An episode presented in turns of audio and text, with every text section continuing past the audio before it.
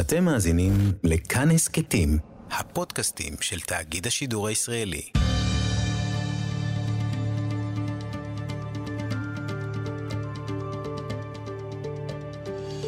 כיוון הרוח עם בני טייטלבוים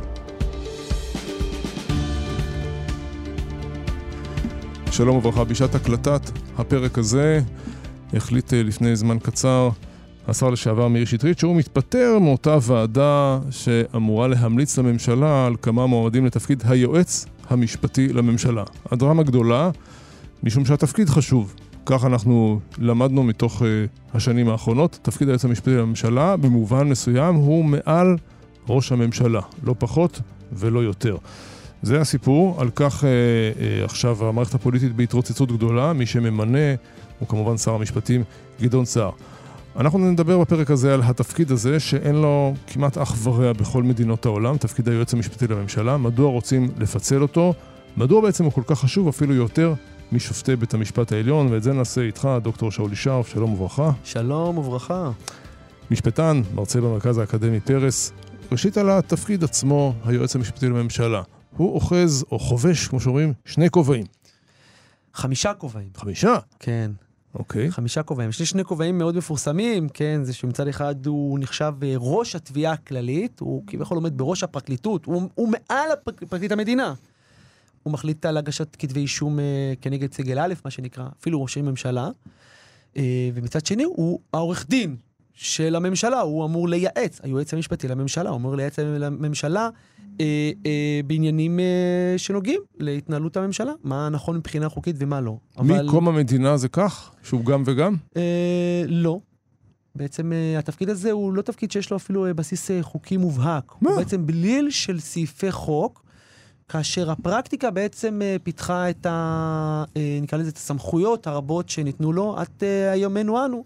כאשר כמובן בית המשפט העליון בעשרות פסקי דין יותר ויותר ביסס את מעמדו של היועץ המשפטי לממשלה.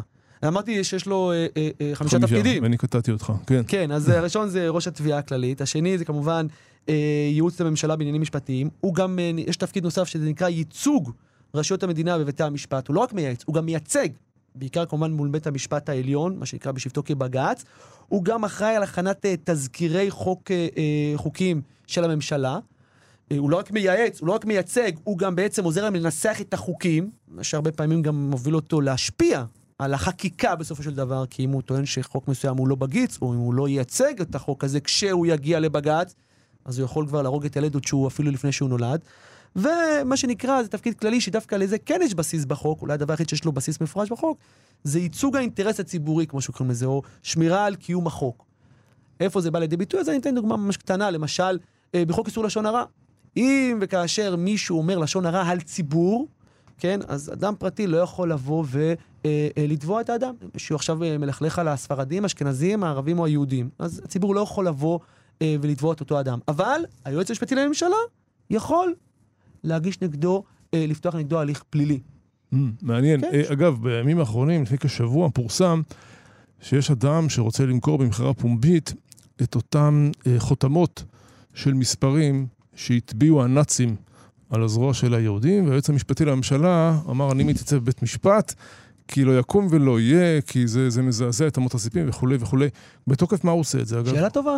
אני לא מכיר אה, סעיף חוק, אולי יש, אני לא מכיר סעיף חוק שנותן לו אה, סמכות כזאת, אבל יש... אולי זה אחד אה, הלקונות הגדולות ביותר, זה התפקיד שבנוי על הלקונה הגדולה ביותר. יש ידיד בית המשפט, יש כזה מושג. נכון, לא? אז ידיד בית המשפט זה באמת אה, מוסד, אה, כמובן שגם מתפתח באופן פסיקתי, אבל הוא מוסד אה, מוסדר, שבו כל אדם שרוצה להצטרף אה, לבית המשפט, צריך לשכנע את בית המשפט למה הוא אה, רלוונטי, למרות שהוא לא צד מובהק. אבל פה אתה טוען טענה יותר מעניינת, פה אתה אומר שבעצם מי שיצא כנגד האדם הזה, או מי שיקדם הליכים זה בעצם היועץ המשפטי לממשלה, כביכול בשם האינטרס הציבורי. נכון. טוב, אז אני לא מכיר את החוק שנותן, לא, בעניין הספציפי הזה, אבל זה תפקיד שכל כולו בנוי על לקונה אחת גדולה, על חסר אחד גדול בחוק. אין באמת איזשהו חוק מוסדר.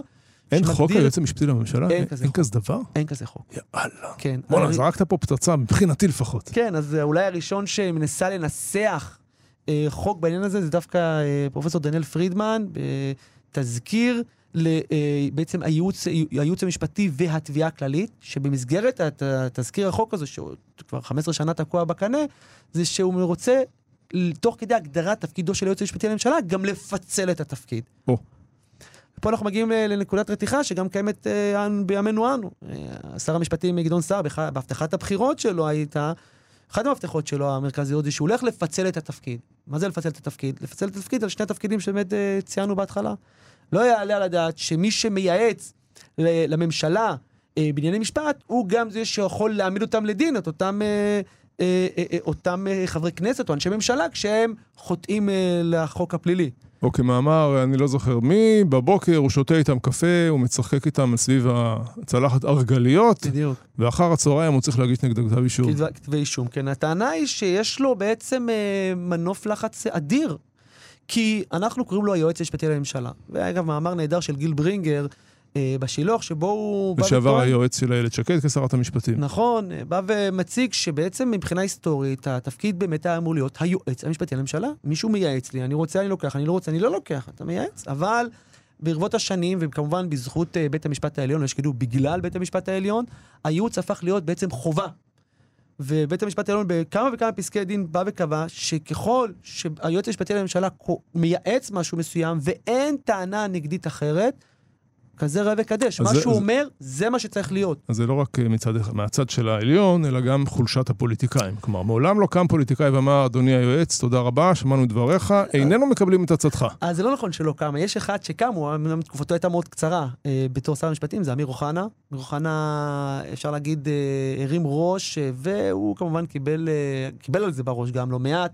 כמובן, מאלה שתומכים אה, בהתנהלות של הייעוץ המשפטי לממשלה, אבל הוא אחד מהבודדים שאני מכיר במערכת הפוליטית, שממש הרים ראש ואמר, סליחה, אתה רק מייעץ, אתה לא בא ואומר לי איך, כמה ולמה.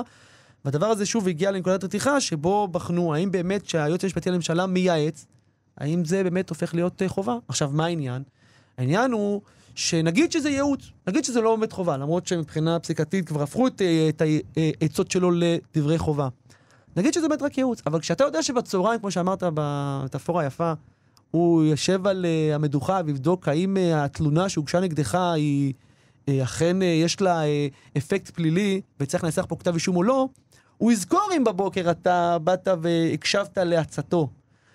אז מי רוצה להסתבך עם... כלומר, אה, למעשה זה ניגוד עניינים. חד משמעית. לפי, כלומר, כל אדם אחר ברחבי ישראל, אם הוא היה נתון בכזה מצב של ניגוד עניינים, היועץ המשפטי לממשלה היה פוסל את זה. בית המשפט העליון אומר, זה לא יקום ולא יהיה. אבל כאשר זה הוא, זה בסדר.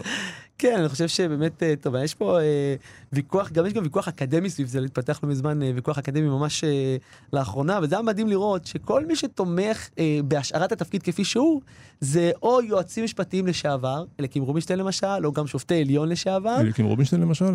נכון? או אנשי אקדמיה מהצד השני, שבאים ואומרים, סליחה, הדבר הזה לא, לא יעשה. אני חייב להזכיר את השם, הזכרתי דניאל פרידמן, אני אזכיר אותו כמה וכמה פעמים, אבל גם גד ברזילאי.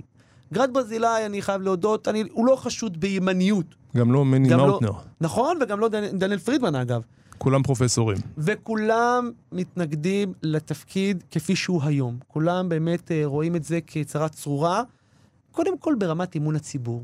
אתה אמרת פה משהו נכון, יש פה ניגוד עניינים. איך זה יכול להיות שאף אחד אסור להיות בניגוד עניינים, ודווקא התפקיד אה, שנותן לעצמו כל כך הרבה כוח, והוא אמון על אינטרס הציבור ועל החוק והסדר, הוא בעצמו נתון במצב כזה. הייתה תקווה, אני אומר הייתה, כי אני רואה אותה איך היא מתמסמסת לאט לאט, שבאמת גדעון סער יקיים את הבטחתו. ש... לא, זה לא יקרה, בהרכב הפוליטי הזה אין לזה שום סיכוי. אנחנו מדברים פה על אה, בפברואר, אה, אביחי מנדלבליט אה, אמור לפרוש, אחרי, אם אני לא טועה, שבע שנים מאוד סוערות. אני תמיד חשבתי שכל יועץ משפטי יש לו תיק. אני חושב שתמיד אה, היועץ המשפטי שבא אחר כך... אה, עמד מול אה, סערות לא, לא פשוטות. אלא כאילו רובינשטיין, אנחנו זוכרים את הסערות שהיה בסערות בשנות ה-90. כן, נראה שהוא סגר את ערוץ 7 גם, הוא היה גם אה, אמון על הסגירה של ערוץ 7. ערוץ 7 זה היה פסיקה של העליון, של בג"ץ. כן, אבל כמובן אה, הדבר הזה לא בדיוק אה, בא מתמיכה של היועץ המשפטי לממשלה, הרי מישהו קידם את העניין הזה. הוא מישהו... סגר בזמנו, נכון, הוא סגר את התיק של נתניהו, כל סיפור המתנות ב-96, נכון. זה היה הוא. היה את, אני זוכר את אה, יהודה ויינשטיין, שהוא לא, לא התקדם את העניין של ליברמן, היה את מני מזוז עם קצב. ואז כן. מגיע אביחי מנדלבליט, חשב שלו אולי כהונה קל- קלה, אני חושב שהוא היועץ המשפטי לממשלה שאולי הכי סבל. כי לא משנה מה שהוא עשה, לא אהבו את מה שהוא עשה, לא משנה מאיזה צעד. כן, טוב, כמובן, במובן התקשורתי זה לא התחום שלך, זה כבר התחום שלי, שכאשר חשבו למנות אותו, כשהוא היה קודם מזכיר ממשלה, אז אמרו, וכמובן חזותו, צריך לומר, נכון, זקן וכיפה זקן, שחורה, כיפה, אז דתי. ההתנגדות, התקשורת אה, אמרה, איך הנה. יכול, איך יכול להיות, היועץ המשפחתי קראו לו, כן. ברגע שהוא הוא, אפשר... היה- הוא היה מזכיר הממשלה של אה, של- נתניהו. של נתניהו. ברגע שהוא אפשר חקירה נגד ראש הממשלה, ישר כולם עברו לטובתו, הכל כמובן נ- נ- נ- כן, אני, אני, אני מבין מה אתה אומר, אבל חייבים לציין שאביחי מנדלבליט הוא, הוא היה אדם שהיה ראוי להיות יועץ משפטי לממשלה במובן הזה שהוא עשה תפקידים שהם אה, תפקידים לכל החיים, כל תפקיד שלעצמו, הוא היה פרקליט צבאי ראשי. פרקליט צבאי ראשי, והיה מזכיר הממשלה, ועכשיו גם יועץ משפטי לממשלה. מה, מזכיר הממשלה, בוא, זה תפקיד... אה, אני לא הייתי מזלזל בזה, כי בסופו של דבר אנשים שממונים לשם, או לא מעט מהם, זה אנשים שהם מרשימים, אתה יודע, כן. בכל זאת, האדם היה פצ"ר. אה, אני חושב, אני לא מקנא בו. אני לא מקנא בו, ואני חושב שהוא מגיע עייף ותשוש לסוף התפקיד הזה, ורק אני לא יודע מה הוא באמת חושב, אני מתאר לעצמי שהוא מחכה כבר לסוף התפקיד הזה. אה, חשבתי שהוא רוצה להיות שופט בעליון, כמובן. אה, אבל בוא נהיה... נשאר לו כוח ל... למה לא לוקחים חצי שנה חופש וזה, יש צינון וכולי. אבל בוא נהיה עניינים רגע, לפרק את התפקיד הזה. מה זה אומר בפועל? שהיועץ המשפטי לממשלה אה, נותן עצות, ואין לו שום שיניים בעצם לדבר הזה, נכון? קודם כל, אז מה? אני חושב ש... לא, אני אגיד לך מה הבעיה בזה. סליחה שאני כותב אותך. פוליטיקאים נתונים ללחצים אדירים. נכון. אדירים. שלחו אותם, כל אה, אה, קיומם הפוליטי תלוי בכל מיני דברים שהם עושים. לחצים כלכליים, לחצים אישיים, לחצים, אה, לא יודע, של בת כנסת, אם זה נכון. אנשים דתיים. ולפעמים הפוליטיקאי צריך את היועץ המשפטי שיגיד לו, הלו, זה אסור, זה לא אתה חוקי. צודק, אבל אותו דבר על על מבקר המדינה. מבקר המדינה הוא אמור לבדוק האם הרשות המבצעת, הממשלה, מתנהלת מבחינה כלכלית, פיננסית בעיקר, כן, דחפו לו את כל העניין של זכויות אדם בשנים האחרונות, אבל בעיקר האם מבחינה כלכלית הכספים הולכים למטרות שלשמם הם אה, נועדו, וגם שכמובן אין שם איזשהו אה, גם אה, לקיחה למקומות אסורים ופסולים. מה השיניים של מבקר המדינה? מה השיניים שלו? תקשורת. הוא מביא לידיעת הציבור, הוא נותן להם ביקורת, זה הכל. הוא לא נותן להם הכנסת, סנקציות. הוועדה לביקורת המדינה. ומה מה קורה עם זה? ומה עושים עם זה? שום דבר. נכון, אם הוא עולה על משהו באמת רציני, אז המשטרה יכולה לפתוח באמת חקירה. או, אז היועץ המשפטי לממשלה נותן ייעוץ. התקשורת יודעת מה הייעוץ, אבל גם יש לו את המנגנון ויש לו את הדוברות, והוא יכול להביא לידי ביטוי את הדברים שהוא מייעץ. אם התקשורת, או סלאש הציבור נקרא לזה, רואה עין בעין את הצעתו, ורואה שהפוליטיקאי לא מקבל את הצעתו, אז הפוליטיקאי הזה ישלם בקלפי. בסופו של דבר, אני חושב שמדינה שמתנהלת בצורה, אה, נקרא לזה עניינית, זו מדינה שלא יוצאת כנגד אה, בית המשפט העליון שלה או כנגד היועץ המשפטי לממשלה. אלה אנשים שאמורים לתת לנו זרקור על בעיות שיש ברשויות הנבחרות. אבל אתה לא תקבל פה גרסה חיוורת של מבקר המדינה?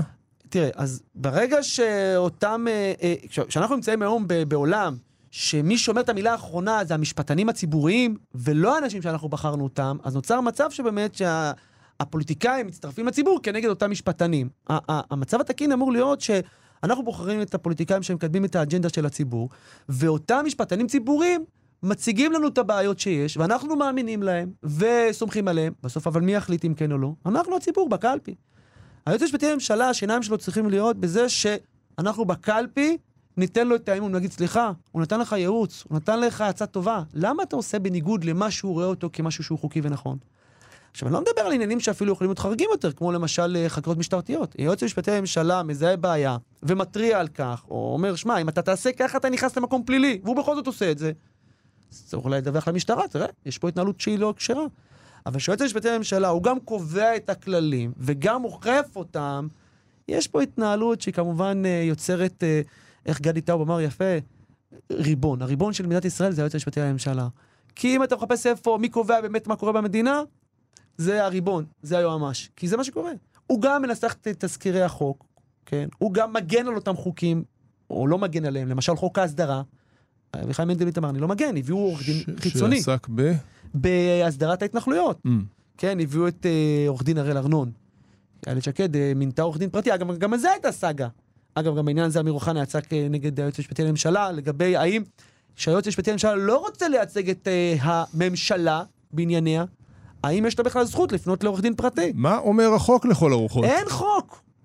אין חוק. היועץ המשפטי לממשלה, ובתמיכה מאוד גדולה עם בית המשפט העליון, טוענים על פניו שלא, בסוף בית המשפט העליון שחרר והבין שלא יעלה על הדעת שיעלה נציג ממשלה בלי עורך דין. אז מאפשרים לעורך דין פרטי לייצג את הממשלה כנגד עמדתו של היועץ המשפטי לממשלה, שאמור להיות העורך דין של הממשלה. זה קורה גם עכשיו עם מתווה הכותל בנושא נכון. של הרבנות הראשית. נכון, הדבר הזה יוצר מצב בעצם שאנחנו יצרנו פה רשות נוספת. כן, הרי מבקר המדינה, אגב, זה רשות שלטונית. אמנם לא חזקה כמו הממשלה והכנסת ובית המשפט, אה, הרשות השופטת, אבל גם מבקר המדינה הוא רשות.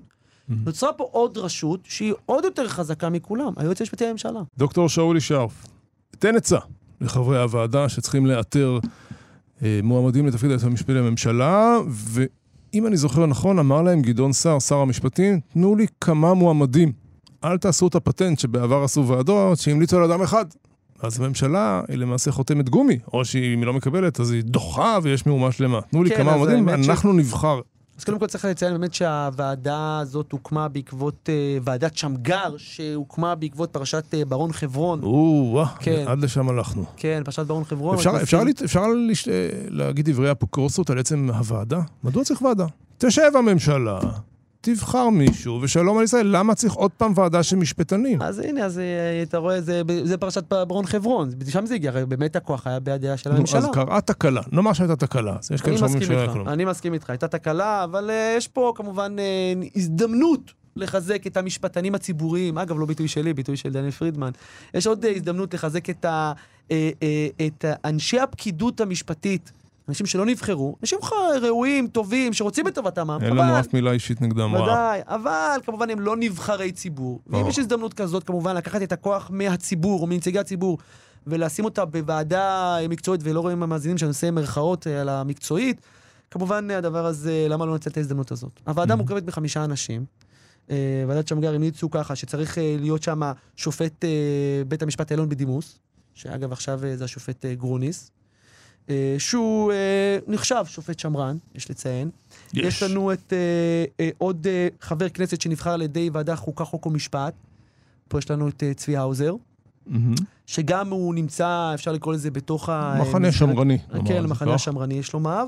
אה, צריך להיות עוד אה, איש אקדמיה. אה, פה נבחר פרופסור רון שפירא. במקרה אה, הוא גם אה, הנשיא, או הרקטור, יותר נכון, של המרכז האקדמי פרס, איפה שאני מלמד. אה, גילוי נאות. אוקיי. נכון. אה, אני מתאר לעצמי שהוא לא נמצא באופן מובהק אה, בשמאל.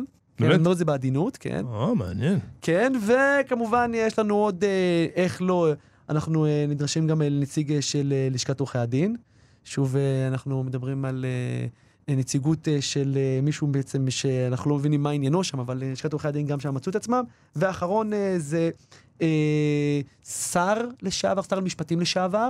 חייב להיות שר משפטים לשעבר? כן, דווקא שר משפטים לשעבר, או יועץ משפטי לממשלה לשעבר. Mm, עכשיו, מאיר שטרית, הזכרת את שמו בתחילת אה, נכון. הפודקאסט. כן, אז הוא כמובן כבר הסיר את מועמדותו, או הסיר בעצם את חברותו.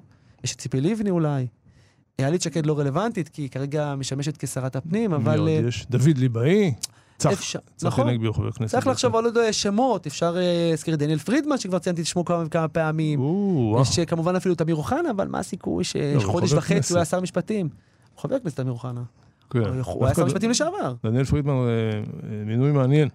כן, אבל אני, דווקא דניאל פרידמן, כבר הזכרתי אותו, שהוא גם אה, מעין אה, מורה רוחני של אה, גדעון סער. רואים גדעון סער ממש, ממש מיישם המון עניינים שהוא מבקש לקדם. זה מעניין, אבל אני לא רואה איך זה עדיין קורה. אולי שמות נוספים שהמאזינים יכולים לשלוח, אני יודע, זה מעניין, כאילו, לדעת מה... אגב, יועמ"שים לשעבר, כן. הזכרנו את ינקים רובינשטיין, אפשר אולי כמובן את יהודה ויינשטיין. אה, אהרון ברק עדיין איתנו. אה, נכון, גם. משפטי- ימים. גם. אה, כן. מה- בעצם הם צריכים עכשיו? מה? לאתר את האנשים החכמי השבט? הם צריכים למצוא משפטן שהוא משפטן ראוי, נקרא לזה. זה תפקיד מאוד מאוד מאוד חשוב. והם כמובן צריכים לתת את המלצתם, והמינוי יעשה מה שנקרא לאישור הממשלה. אחרי שהם מביאים... אבל בדרך כלל כשהוועדה מביאה מישהו, לא, הם הם צריכים להביא שלושה לפחות. כן, הם אבל... לא אה, יביאו אחד, הם לא יעזו. אה, הם צריכים אגב להביא גם שלפחות ארבעה מסכימים מתוך חמישה אה, למועמדותו. תראה, אני חושב שהרבה פעמים אה, שהם כבר מקדמים אה, שלושה מועמדים, מן הסתם אה, עוד שניים, מה שנקרא, זה כמו עיזים, כן? ככה זה היה גם בעבר. אה, אחד שהוא כמובן המועמד ה... המבוקש וה- והרצוי והראוי, ועוד שניים שהם גם טובים, אבל אה, כן, כמו, כמו ה-24 מועמדים של העליון. Mhm. ברור שלא כל ה-24 ייבחרו, אה, זה ברור. אז יש הרבה שם, שם לשם כבוד נקרא לזה. מי- יש שמות כבר שרצים ככה בבורסת השמות, בורסת אה, ההימורים? אני לא מכיר אה, לא שמות, מכיר. אני לא מכיר שמות, אולי יש, אני לא, לא מספיק אה, מצוי בתוך אגב, כמי. שסיקר את היועץ המשפטי לממשלה, אמ, תפקיד אה, די נוראי, אני חייב לומר. אז אני זוכר את אליקים רובינשטיין יושב עד עשר בלילה, עם, יש לה המון המון תיקים שקשורים לעבירות במשפחה, אמ, הוא צריך להתעסק, נכון? יש לו איזו סמכות, אני לא זוכר בדיוק מה היא. והוא הוא באופן אישי חייב לאשר, זה אלפי דפים, אלפי כן, ניירות, כן. זה תפקיד לא קל. יש משנה ליועמ"ש, יש לו נשאר לי חמישה משנים, כמה, יש לו. כן. אבל עדיין, לפי דעתי, כמו שאמרת, זה תפקיד אה, שהוא מאוד מאוד לא... ה- ה- ה- ה- התועלת שלצידה, כן, הקושי הכל כך גדול שיש בתפקיד הזה, אני לא רואה איך אה, אדם אה, שפוי בדעתו עושה את התפקיד הזה, ואני לא בא חס ושלום אה, להוציא לעז על האנשים הנהדרים האלה שעושים עבודה מאוד מאוד קשה, אבל זה תפקיד לא מתגמל בשום צורה שהיא בזמן התפקוד. כמובן, כבוד, כן, הוא חשוב, אבל...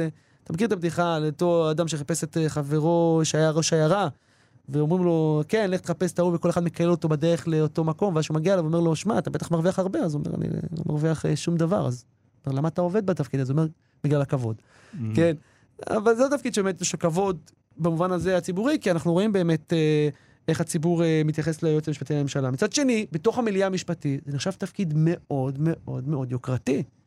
אה, אהרן ברק היה אומר שהיועץ המשפטי לממשלה חשוב יותר משופט בבית המשפט העליון. כי שופט בבית המשפט נכון. העליון רק מגיב לעתירות. יותר מזה, השופט אה, בבית המשפט העליון הוא תמיד אה, תפקיד קולגיאלי, הוא יושב עם כמה אנשים, הוא לא מקבל החלטות לבד. יש לו תמיד אה, ערכאה, שלושה שופטים לפחות, אם לא שבעה ותשעה. היועמ"ש הוא מלך בממלכתו, הוא אדם יחיד, על פיו יישק דבר. כשהימין אומר אין לזה אח ורע בעולם לתפקיד הכפול הזה, שהוא למעשה מעל, מעל הממשלה, הוא צודק? כן, האמת שלא מזמן עשיתי מחקר על זה, בדקתי את העניין הזה. אה. יש, יש אה, יועצים משפטיים בעולם, יש דבר כזה, יועמ"שים בעולם, יש כזה תפקיד. תפקיד שכמעט קיים בכל מדינה. אבל לא שם... אבל לא שהוא אה, חולש באופן מובהק על כל כך הרבה תפקידים.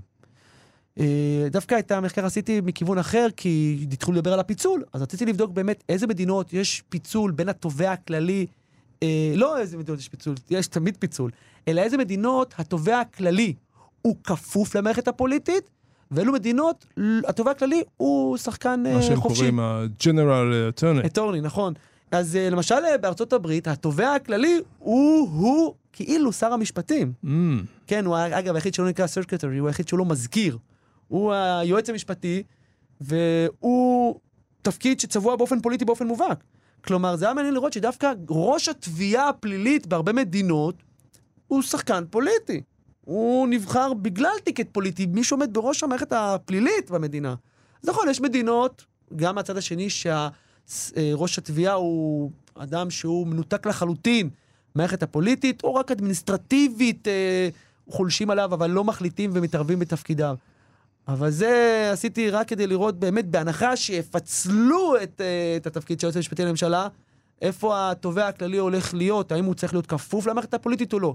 כי היועץ המשפטי לממשלה, כשהתפקידים יפוצלו, אם יפוצלו, ברור שהוא אמור להיות שחקן פוליטי, כלומר, הוא אמור לייעץ לממשלה, אז הוא אמור להיות ביחסים קרובים וטובים ונעימים עם מי שהוא מייעץ להם. מה שכמובן היום נראה מאוד מוזר, שמצד אחד הוא, כמו שאמרנו, הוא מייעץ להם בבוקר, ובערב הוא חוכק בדעתו, האם... אה, כן. תגיד, אה, דיברנו על חשיבות התפקיד, אין ספק שזה תפקיד מאוד חשוב. אתה חושב, וזו שאלה שאני מתקיל אותך, שיועץ משפטי לממשלה אחר היה מחליט לא להגיש כתב אישום נגד נתניהו? אה, שאלה היפותטית. כן, ו- שאלה מאוד מאוד קשה. תראה, אני כן מאמין מצד אחד שאדם מגיע עם איזשהו, בכל זאת, אה, רקע אישי לעניינים מסוימים. אני חושב שאם אה, מנדלבליט היה מצליח להגיע לתוצאה שבה הוא לא מגיש כתב אישום, זה היה נפ... מדהים בעיניי. הוא היה נראה משהו בלתי רגיל. כי המערכת סביבו, מערכת מאוד מאוד קשה. כלומר, לחצו עליו לחצים בלתי רגילים. ואנחנו, אולי נגלה בהמשך מה קורה עם המשפט של נתניהו, אנחנו רואים שיש המון המון אה, פדיחות, המון המון נו, טעויות של ה... תחשוב, תחשוב שזו תיק הדגל של התביעה, ב, ב, לא יודע, בשנים האחרונות. תראה איזה... אני לא הייתי רוצה להחליף אותו, בוא נגיד. איך, אומרים- איך אומרים, אה, החז"ל אומרים על אה, ימות המשיח, רבים מתוך התנאים יהיה היטב ולא איך מיני. ולא איך מיני, שיגיע, רק אני לא רוצה להיות בדור הזה, כל כך הרבה בדיוק, צרות היטב יהיו. ולא אח מיני, בדיוק. היה איזה תנא אחד שם שאמר היטב ואח מיני, וגם בגללי, כן, חמורו של משיח. כן. אני לא הייתי רוצה לעשות את השאלה ההיפותטית הזאת, היטב ולא אח מיני. איך אפשר לתת, אה, אתה יודע, לצאת מה- מה- מהלחץ הבלתי... לא יודע, לפי הפרסומים? רז נזרי, המשנה, היה נגד הגשת כתב אישום. כן. חשב ש... כמו שרבים חושבים, שהדברים באמת אה, נפסדים, לא רואים, אבל פלילי, להגיש כתב אישום פלילי נגד ראש הממשלה, וראינו, כמובן, מה שזה גרר אחר כך, את המהומה שזה גרר את כל המדינה, הוא היה נגד, אבל הוא היה כל אחד כנראה. אז מה אתה אומר, שהיועץ המשפטי לממשלה, גם אם הוא חושב שלא צריך להגיש כתב אישום, הוא לא מצליח לעמוד בלחץ ש... שסובב? אז אני שוב, אני לא יודע, כי לא עמדתי מול לא כל יודע. החומרים שעמדו מולו, אני לא, אה, כן, אני לא עכשיו, אה, לא לא לא אעשה פעולה שרלטנית ואני אגיד אה, מה אני חושב. כי לא באמת בדקתי את החומרים ולא ישבתי במישור הפלילי לבדוק את הדברים. אבל אני אומר, אם וכאשר גם היה רואה נוכח אה, דברים שאולי אין, אה, אין, נקרא לזה אפקט פלילי על העניין הזה, אני לא רואה איך הוא מצליח להתחמק מהלחץ האדיר, וזה כשל במערכת. יש פה כשל מאוד גדול. Uh, השאלה באמת, uh, האם אנחנו רוצים uh, ראש תביעה נקרא לזה, שהוא מסוגל להיות מנותק לחלוטין מהמערכת שהוא משרת אותה, כן? Uh, זו שאלה מאוד מאוד קשה. אני לא יודע איך לפתור את זה. זה נכון שהם באמת נוטים שמאלה שם בסלאח א-דין? או כמו שברדוגו אוהב להגיד, סלאח א-דין השתלטו על המדינה? תראה, יכול להיות שהם השתלטו על המדינה, אוקיי? אבל uh, זה לא בהכרח דווקא יכול להגיע מהצד uh, השמאלי של המפה הפוליטית. ואני חושב שבעניין הזה הימין גם uh, לוקה, אני אסביר למה אני מתכוון. וזה נכון גם לגבי בית המשפט העליון, ובכלל המשפטנים הציבוריים.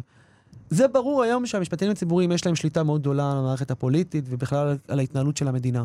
אבל הפתרון שהרבים אה, מציעים מהצד הימיני זה שכרגע יושבים שם אנשים שמקדמים באופן אקטיביסטי עמדות אה, שמאל, למה שהם יחזיקו במושכות? אנחנו נחזיק במושכות. לפי דעתי, זו טעות וזו טעות. תסבירו. כלומר, לא צריך uh, להחליף uh, תוהו ובוהו, או ב... כן, uh, נבלה בטרפה. יש סוגיה בגמרא, מחליף פרה בחמור. כן, משהו כזה. בסופו של דבר, מה הרווחנו בזה? העניין הוא שאנחנו צריכים להחזיר את הכוח לציבור, לנציגי הציבור.